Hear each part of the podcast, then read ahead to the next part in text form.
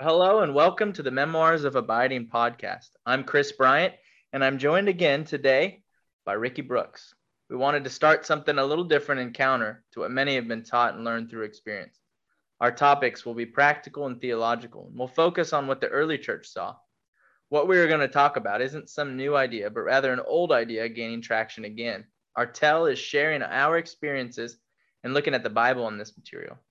Our ask is that you will take it into your own devotion time and ask the Lord how to best apply it.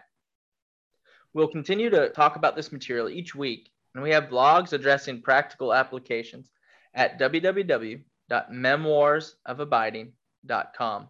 We hope you experience God through talking about His Word with us. So, Ricky, we are in the month of abiding through storms, and we started it off with talking about preparing for storms as that's where the victory truly comes is when we prepare for the storm. And then last episode we we listened to a young lady named Allison in her struggle with a storm, but how abiding changed that struggle from what she had seen in the past. And so I wanted to invite you in your struggle that you've had to share your testimony of abiding through that because I think it's it's important. And in case no one has has heard it, Ricky, you were the one that brought this to me. You've been mentoring me for I don't know since 2006, I think, and um, you've walked through a lot of the storms with me, and so you've brought this theme of abiding, of, of surrender, of transformation. You brought all of this to my attention, and even started the discipleship think it was November of 2019. And I think we all want to hear what kind of storm Pastor Ricky Brooks could have walked through and what did abiding look like in that. So if you'll open up and, and share with us your story, I think we'd all love to hear it. Well, I thank you, and I, I appreciate that, and and I will kind of thinking through this a little bit in terms of where I want where I wanted to start. The on the process of abiding with the Lord is what He teaches us, in all the way through the, the Bible clearly. Gets really specific in the Gospel of John when Jesus is spending those last days with his devoted followers, even though they were still tender in their belief and he taught them so much in those last hours. And we've covered this in previous podcast where he wanted them to abide with him the way he abides with the Father. A really near perfect, well, with the Father and the Son and the Holy Spirit, a perfect relationship. He, he invites his followers to be a part of that, to discover our true meaning, our true purpose, our true identity. And it's an ongoing thing where we get to experience the presence of God by abiding carefully in His Word, in His work, in His joy, even in His sorrow and His pain. So I thought I'd share with you a, a, a blog post that I wrote a while back, back in 2018. It's not very long, but this is kind of the thing that happens for me as I abide and as I pour God's word into my life, these kind of things happen. 3 a.m. Ricky, do you know where you are? How far have we traveled together? Now, I'm not hearing these particular words from God. I'm, I'm putting these words on paper, but it's the experience I'm having based on the word of God that does come to my memory, as you'll see in a moment. Sure. Seriously, man, the challenges we've stared down, climbed over, worked through, or even ignored. Remember? You recall that time? Really, it was a season, or should I say a siege, during which you just kept wagging your head back and forth, muttering, No, no, no, no. Yep, that's the one. That's exactly the one I'm trying to get you to remember. And yep, that one too. Well, yes, that also. And now do you remember? Remember? Do you know where you are? Where you always are? Hmm? You got it? It's as though God is saying things like that us, to us all the time, though not audibly and not in words. I, those are my words.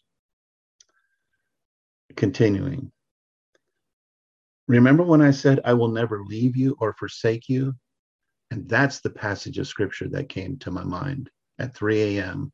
on a night when I woke up highly troubled and agitated about some issues in my life.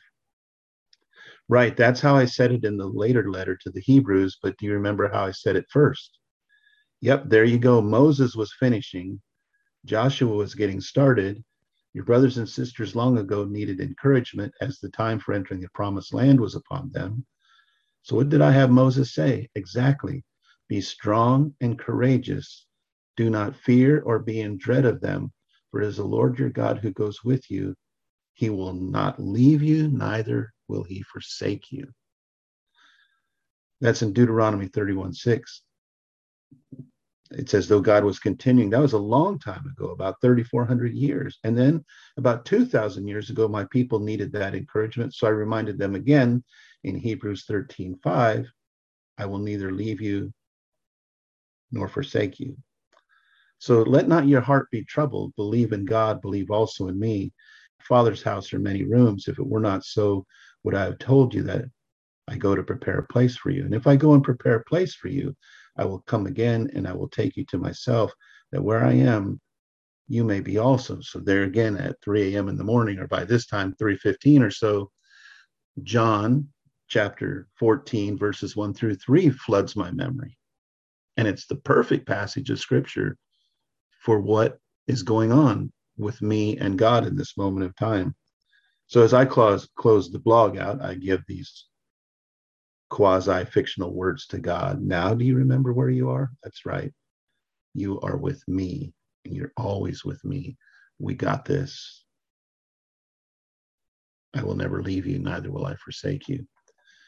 Well, what happens in times like that when just as Jesus predicted in John 14, just as the psalmist talked about in Psalm 119, just as God related to Joshua in Joshua chapter 1, the word hidden away in our heart comes flooding back to our memory by the work of the Holy Spirit. There's this overwhelming joy.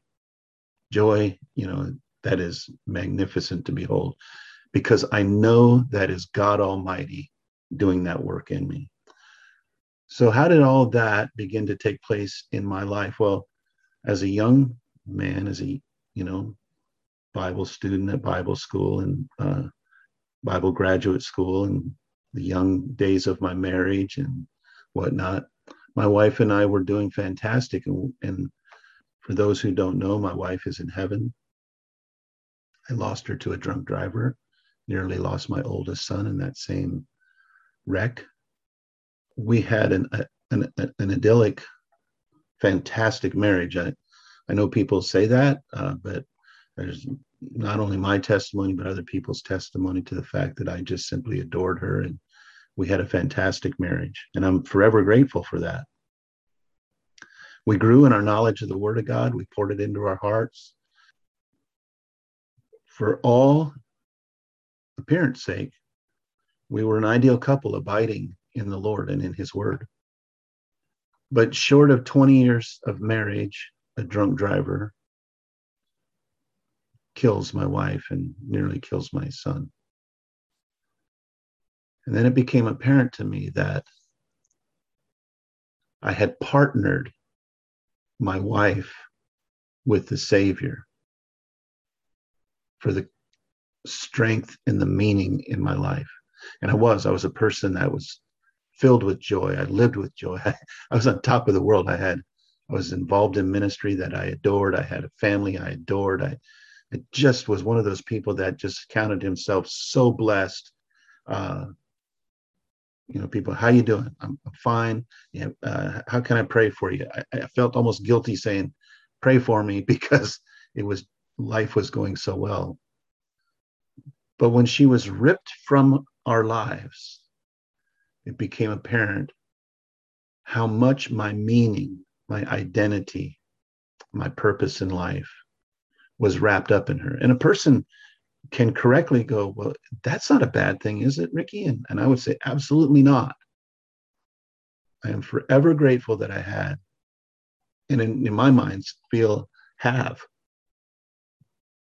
the wonder and the beauty of such a awesome marriage. But without her, it became evident that my abiding in Christ was not what I now know it should be. And so the grief and the loss and the attempting to help my children deal with the loss of their mom and all of those complications that, you know, maybe in another podcast we might talk about what does grief do in the face of abiding, things like that. But I had to deal with all of that. And on one particular, and so while I thought I was prepared for the storm, I clearly wasn't. I clearly was not. I felt like I was sucking the life out of everybody I knew. I was so consumed with the loss. I was just, I needed to be heard. I needed to be understood. I needed to, I needed to be supported when, when in reality I was. God was there. I had just set him aside. Not, I didn't quit believing. I wasn't angry with him. None of those kind of things. I just was completely consumed. Now, psychologists, therapists, pastors, everybody's going to say that makes perfect sense, but it doesn't make perfect sense in light of the Word of God. The Apostle Paul, addressing the church in Thessalonica, even addresses that in their grief and their loneliness and their sorrow at the passing of their beloveds. He said, I, I grieve, but I don't want you to grieve as those who have no hope. Grief for the one who's strongly dependent by abiding on the in and on the Lord is different, should be different for one who is not. It turned out that I had been abiding in my wife as much as I was abiding in the Lord. So one particular night, you know, the household was out of order and all of that. And that's kind of normal, you know, what we were going through but I'd kind of my heart was breaking, my heart was broke, my my emotions were shattered. Uh, my children started to have one of those nights where they were kind of clashing with one another, uh, and I ended up doing something that I just I didn't do as a daddy. I shouted at my three kids, and it broke their hearts. And you know, nearly at the top of my lungs, I said, "What is wrong with you? Just get along and do your chores." And you know, it was horrible and maybe some people go, well, that's nothing compared to what I grew up with or whatever. But in our household, this this on top of their loss, it was like as dad lost his mind, you know, it's going to hurt us. It, they, it was totally out of sync with who, what they understood, making everything worse. Well, my son, who was at the time approaching 16 and was the one who was in the the wreck with my wife. I looked him in the eye, and he's not able to walk very well yet. Uh, his body's a, a complete disaster still at this point. I looked at him and I said, I, I got to get out. And that's it. I just looked at him and said, I got to get out. He nodded his head and I walked out the door. It was, it's one of the worst memories of my life. I just failed them miserably. And I walked and it was a clear, starry night. And I walked down the street from where we lived and I walked over towards the elementary school. And there's the schools, not a lot of houses. There's a few houses around the elementary school. And I found myself shouting at God, looking up into the heavens, shouting at God. And I said, Why? Why? Why? And it wasn't just, Why have you taken her from us? It was, Why won't you talk to me? And I clearly yelled out, You talked to Moses. And I meant audibly. I wanted to hear the voice of God. I wanted to see Jesus. Theologically, we talk about theophanies, where, where the second member of the, of the Godhead in the Old Testament period would appear as the angel of the Lord. And, Abraham was able to talk to him, and Joshua talked to him as the as the captain of the armies of God and all of those things. I wanted that experience like they had had. And I'm literally just shouting, Talk to me, talk to me. I need you. And then I kind of threw my hands up higher, kind of, but lifting the outside of my hands backwards away from God and the palms as you know that when you throw your hands up like okay that's it I give up and I just stood there and it couple two or three seconds and into my heart my mind my soul comes the word of God it just pours over me I was a student of the word of God I was I love the word of God I've been pouring it into my heart since I was a young man.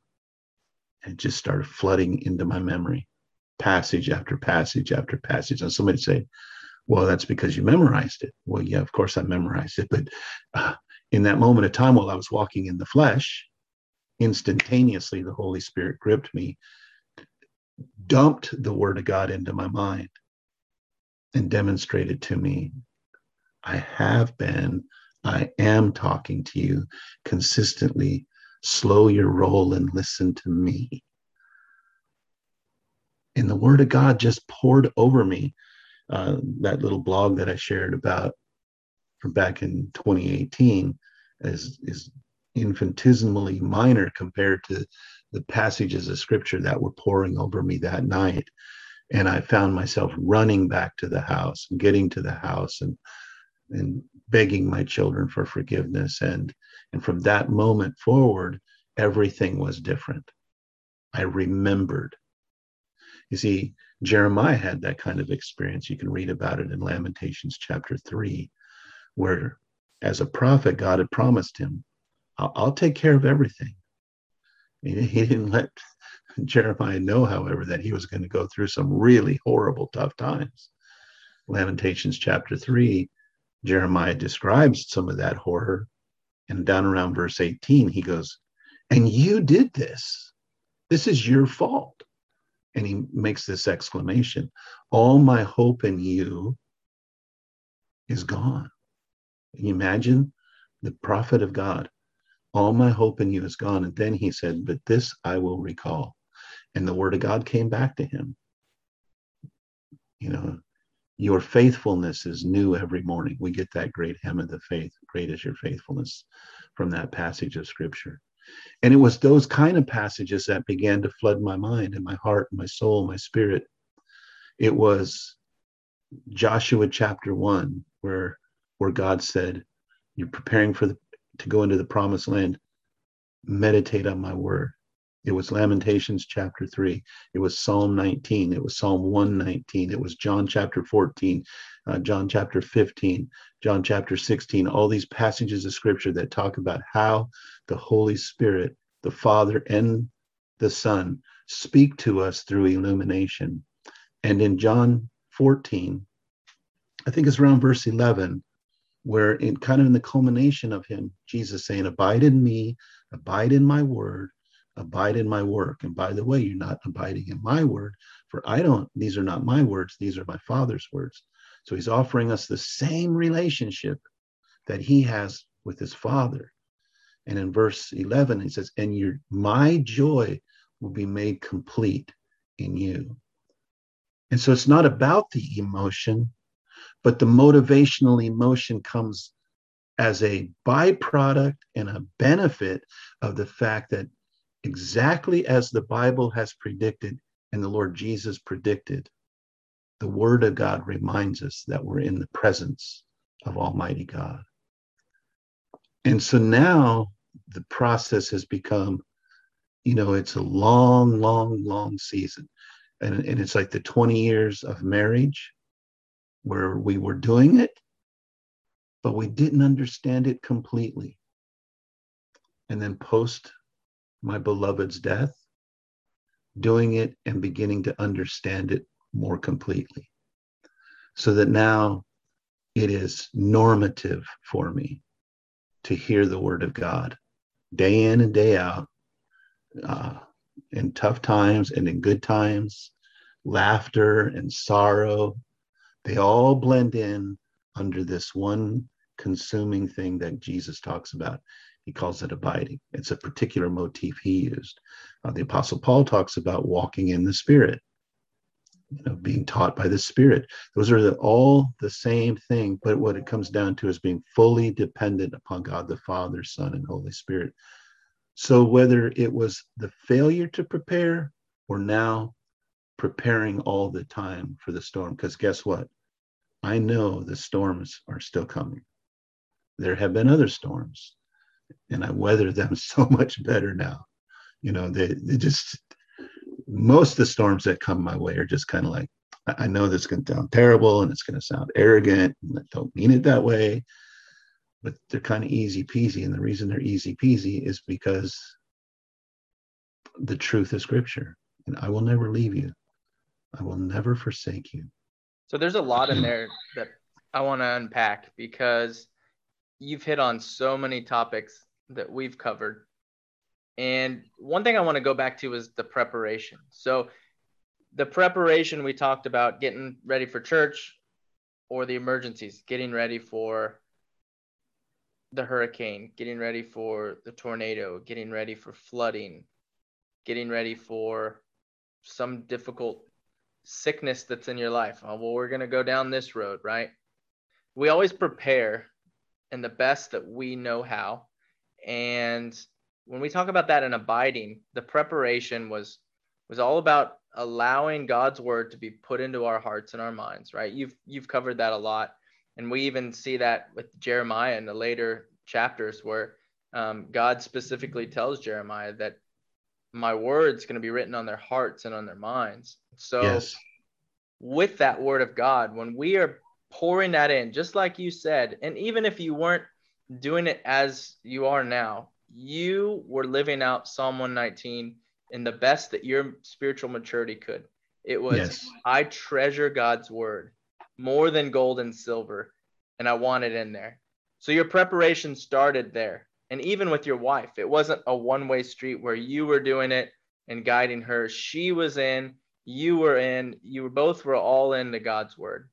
So preparation in there, but also preparation in the dependence and the surrender side. Now, let's go back to going back to the before the wreck, before the loss of your wife.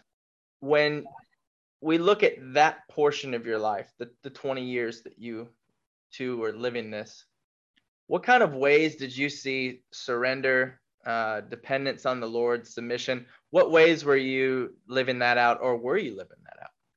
Yeah, I think we were living it out quite well. It's it's not that we weren't living it out. And I can't speak for Vanita, I can only speak for myself. What limited it in my life, and I didn't realize at the time, is that I was abiding in her and her word and her work and her love and her joys and her pain as much as I was abiding in the Lord. Now, again, that sounds really weird to people. They're like, that sounds fantastic. That's a beautiful, wonderful story of romance and love. And it, and it was, it is, and it was. But when it becomes a co equal partner in reference to abiding in God Almighty, then it masquerades a deficiency. You don't see the deficiency. I wasn't depending on, I was depending on the Lord. Benita was depending on the Lord. We were teaching our children to depend on the Lord. But because of the dependence I had upon her, I didn't know the the depth, the breadth, the height, the width of what it really looked like to depend on the Savior alone. So, in our abiding material, when we talk about things, there are those, we talk about sin as missing the mark, missing our meaning completely with God. It's one of those kind of issues. It was highly redemptive for the world. It was highly redemptive for the two of us and for our children as a team our family was redemptive for other people but there was there was a deficit most people are going to find this really difficult to comprehend i think i maybe not i might be underestimating people eh, eh, because I feel like as I say it, it just seems so counterintuitive. But it we were preparing, we were preparing for the storm, we were abiding. It's just that I could have abided so much more completely had I understood the depth of what the Lord Jesus was saying. Because Jesus demonstrated this over and over and over again when the disciples fell asleep and he's praying shortly before the crucifixion. Their greatest need was the same as his, but their perceived greatest need was to t- take a late night nap. His perceived greatest need was to spend time with the Father. And we get that prayer of agony in the Garden of Gethsemane. They should have been praying in agony too. That's what I mean. They were dependent upon him, but they were still immature. They were, you know, like adolescent or pre-adolescent in their understanding. So they were living it out well according to what they could, but they could have, and it didn't matter. It, timing, it's not that I I could have known that back then. I, I, I, missed it. I missed it. I missed it as I read the Bible. I missed it as I read the great old writers, Bible teachers like Ironside and Mitchell and Tozer and and Calvin and Luther. I missed it. I just I just missed it. I don't I don't know how else to say it. And I wish I hadn't missed it because had Vanita and I understood it as well as I understood it now, our marriage would have been even better. it, it would have been even stronger. It would have been even more. Uh, I view it, I look back on it and it was glorious. And I go, could it have been better? And I know, in fact, it could have. And internally, I have still struggles today because I can confess before the Lord the things I know I could have done better for my beloved Is that am I making sense? Yeah. No, I think that's that's really good distinction. So during the storm though, the storm mm-hmm. comes, you your heart is broken, your children's hearts are broken. You're trying to walk through this storm as best as you know how, as best as you'd prepared yourself, even though you weren't preparing for this exact storm, you were preparing for a storm in life. And yeah. this one came. And as you walk through this, I think a really great point that you made was when you yelled at your kids. And I had something very similar, so I can definitely identify that or with that. But when you yelled at them, you immediately knew what in the world just happened? And it was it was in that moment that you realized not only did you miss the mark, but that you were you were responding in the flesh. I'm guessing, right? Yes. Yes, absolutely. Yeah. yeah. And so in that moment your your spirit was troubled. You knew this wasn't you. You knew that this was the response of the flesh and therefore identity was in question. It didn't know you didn't know who you were uh, truly in the Lord at that moment, and you took that walk. And then comes the third point, the themes that we talk about, right? We talk about the reading the word for transformation instead of information. We talk about the dependency, the submission, the surrender that comes with that. But then that third one, that term illumination, which we've talked about a few times. I I mentioned it in my story when I was talking to my boss and you know we had a good chuckle about that. But yours was different in that it wasn't just one book you went out there, you were screaming, hands surrendered to the Lord, and you were asking Him to speak to you. And I think a lot of Christians in the world just want to hear the audible voice of God. It's almost like that experiential Christianity where I can hear God through a song, I can hear God through this random book that I'm reading. I see it in this Marvel movie, God speaking to me. All of these different ways that we're desiring and almost desperate to hear the voice of God speak to us. Yeah. But you experienced it in the way we see most in the Bible, and that was God's word pouring into your mind, pouring in through your heart, and the Holy Spirit communicating his love his affection, his support. He was living out Psalm 23 in your life, that he was walking through you through the valley of the shadow of death, literally.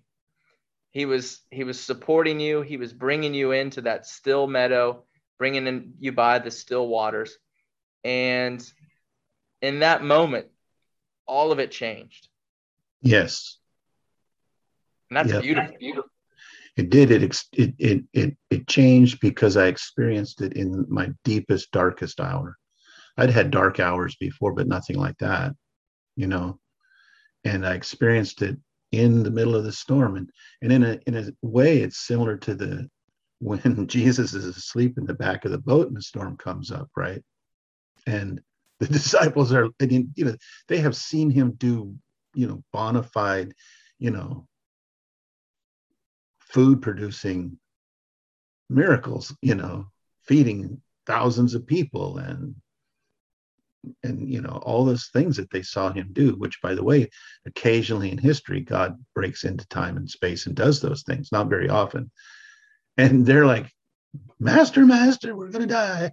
And, he, and, and and you read that passage and there's a there's a sense in that passage where it's kind of like he's going because he says oh you have little faith. You know yeah. have i been with you so long? Well it was like that you know? I'm i'm i haven't gone anywhere ricky. You know this. You teach people this you knucklehead. You know that that kind of a thing. And uh and the joy that you, and and so here's the thing that in order to move forward with abiding we are we're you know we are people of, of, of five categories. We are physical we're social we're mental we're emotional and we're spiritual. And we need balance in all of those areas.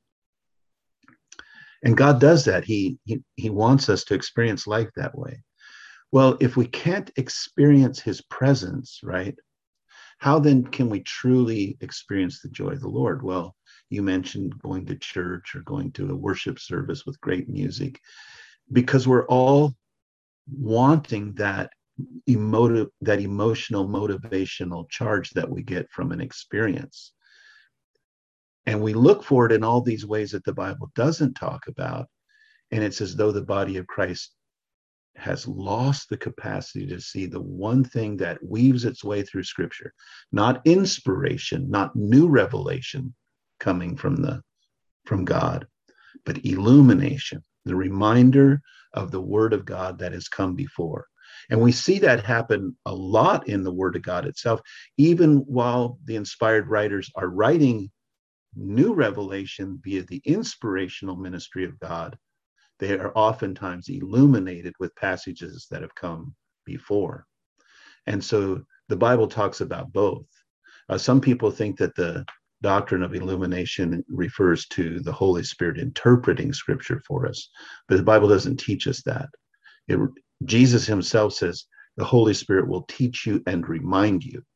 Those two words are found in the same verse, and that's a Hebrew way of emphasizing one particular truth you will be continually discipled as we, the Father, the Spirit, and myself, mentor you via our already given word.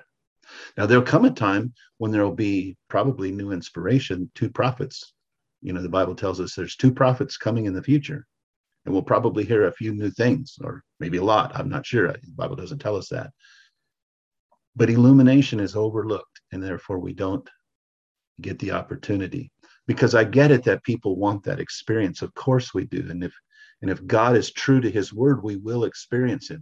But we dare not fake ourselves out with with other things even if they're as beautiful and wonderful and glorious as my beloved vanita we can't use anything as a substitute for god himself or we need to be the child of God that's fully dependent. And He will manifest His presence by flooding our mind and heart with His word if we'll if we'll agree with Him and do what the psalmist said and Joshua said and Moses said and David said and Jeremiah and Ezekiel and and and on and on it goes and Paul and John and uh, they all are repeating the truth of God over and over again. Yeah. Yeah. So when that illumination came to you, it brought that sense of peace, that sense of fulfillment, yeah. contentment. It brought yeah, all joy, joy, joy. Yeah. All of those words are used in scripture, right? And they're, you know, the apostle says, I the apostle Paul said, I've learned to be content in all things. You know, you, you read that and you go, oh, psh, come on. I've learned to be content in all things. But it's true when you read, study his history, right? Uh, or, or, you know, the peace of God that surpasses all understanding. So peace, joy, contentment, all of those words are wrapped up in that. And so John, i'm wanting to say 14, 11, it might not be 11, but it's right in there, right? Uh, where Jesus says, by abiding through the word, through his love, through being in presence with him, his joy will be made complete in us. That's that experience part of it. He doesn't do it for the sake of the experience. He does it for the sake of the person. I, he's promised, I won't leave you or forsake you. I really am there, not just the theological sense that he's everywhere present. Of course, he's everywhere present. But with the believer, he's with us, with us, with us. It's magnificent. It's magnificent. I, want, I hope, I don't know, I, I, I hope people really can grasp. I, it's kind of weird to be a pastor, at least it is for me.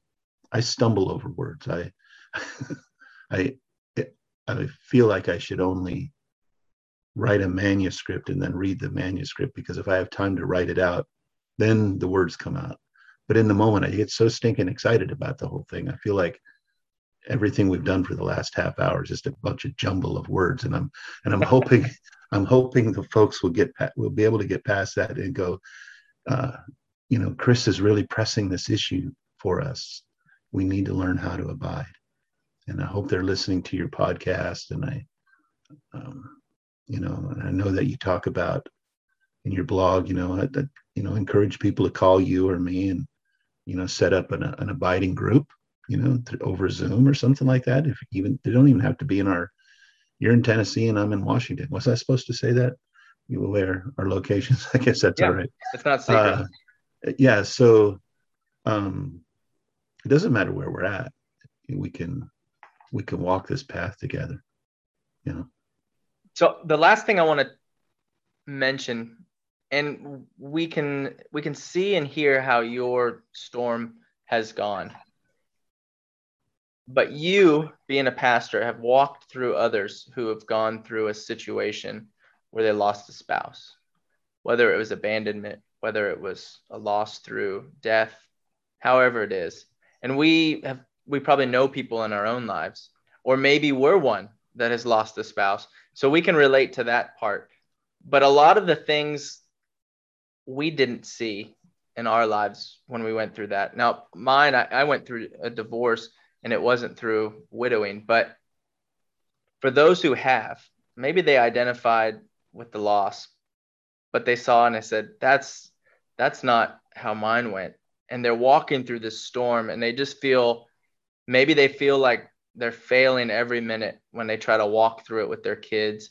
Maybe they continue to go and, and to scream or or to just give up, to throw their hands up, to get angry at life in all of these areas. What would what would you say in the lens of abiding? What would you say to those people to at least encourage them that there is hope outside of all of the pain and the suffering that they're going through? Um, well, I'd really want a whole afternoon with them, but I'll go here. So as a pastor, you know, there's all kinds of different things pastors do. Um, I have had a, one of the hallmarks of my ministry over the last 40 years, close to 40 years now, is counseling, spend working with people through adversity issues, right? At at this point, while we have to talk about a particular issue divorce or abuse or death or financial wreckage or whatever it might happen to be right uh, the defense mechanisms that people bring from their childhood into their adult life. There's a myriad, of all these different complications. And really, that's what what happens, you know, is that the habituation, the habit structures we build, because every childhood is unique in that way. There's no perfect parent, there's no perfect family. Some are off the scale, messed up, but all of them have some issues, right? And so we develop uh, out of the out of the natural born flesh of the fallen human being and the complexity or the level of complexity of their childhood and and early adult development come what therapists refer to as dysfunctions the bible talks about that as the, the problematic issues of our flesh. So what is the meta therapy what is the meta counsel it's abiding in the lord.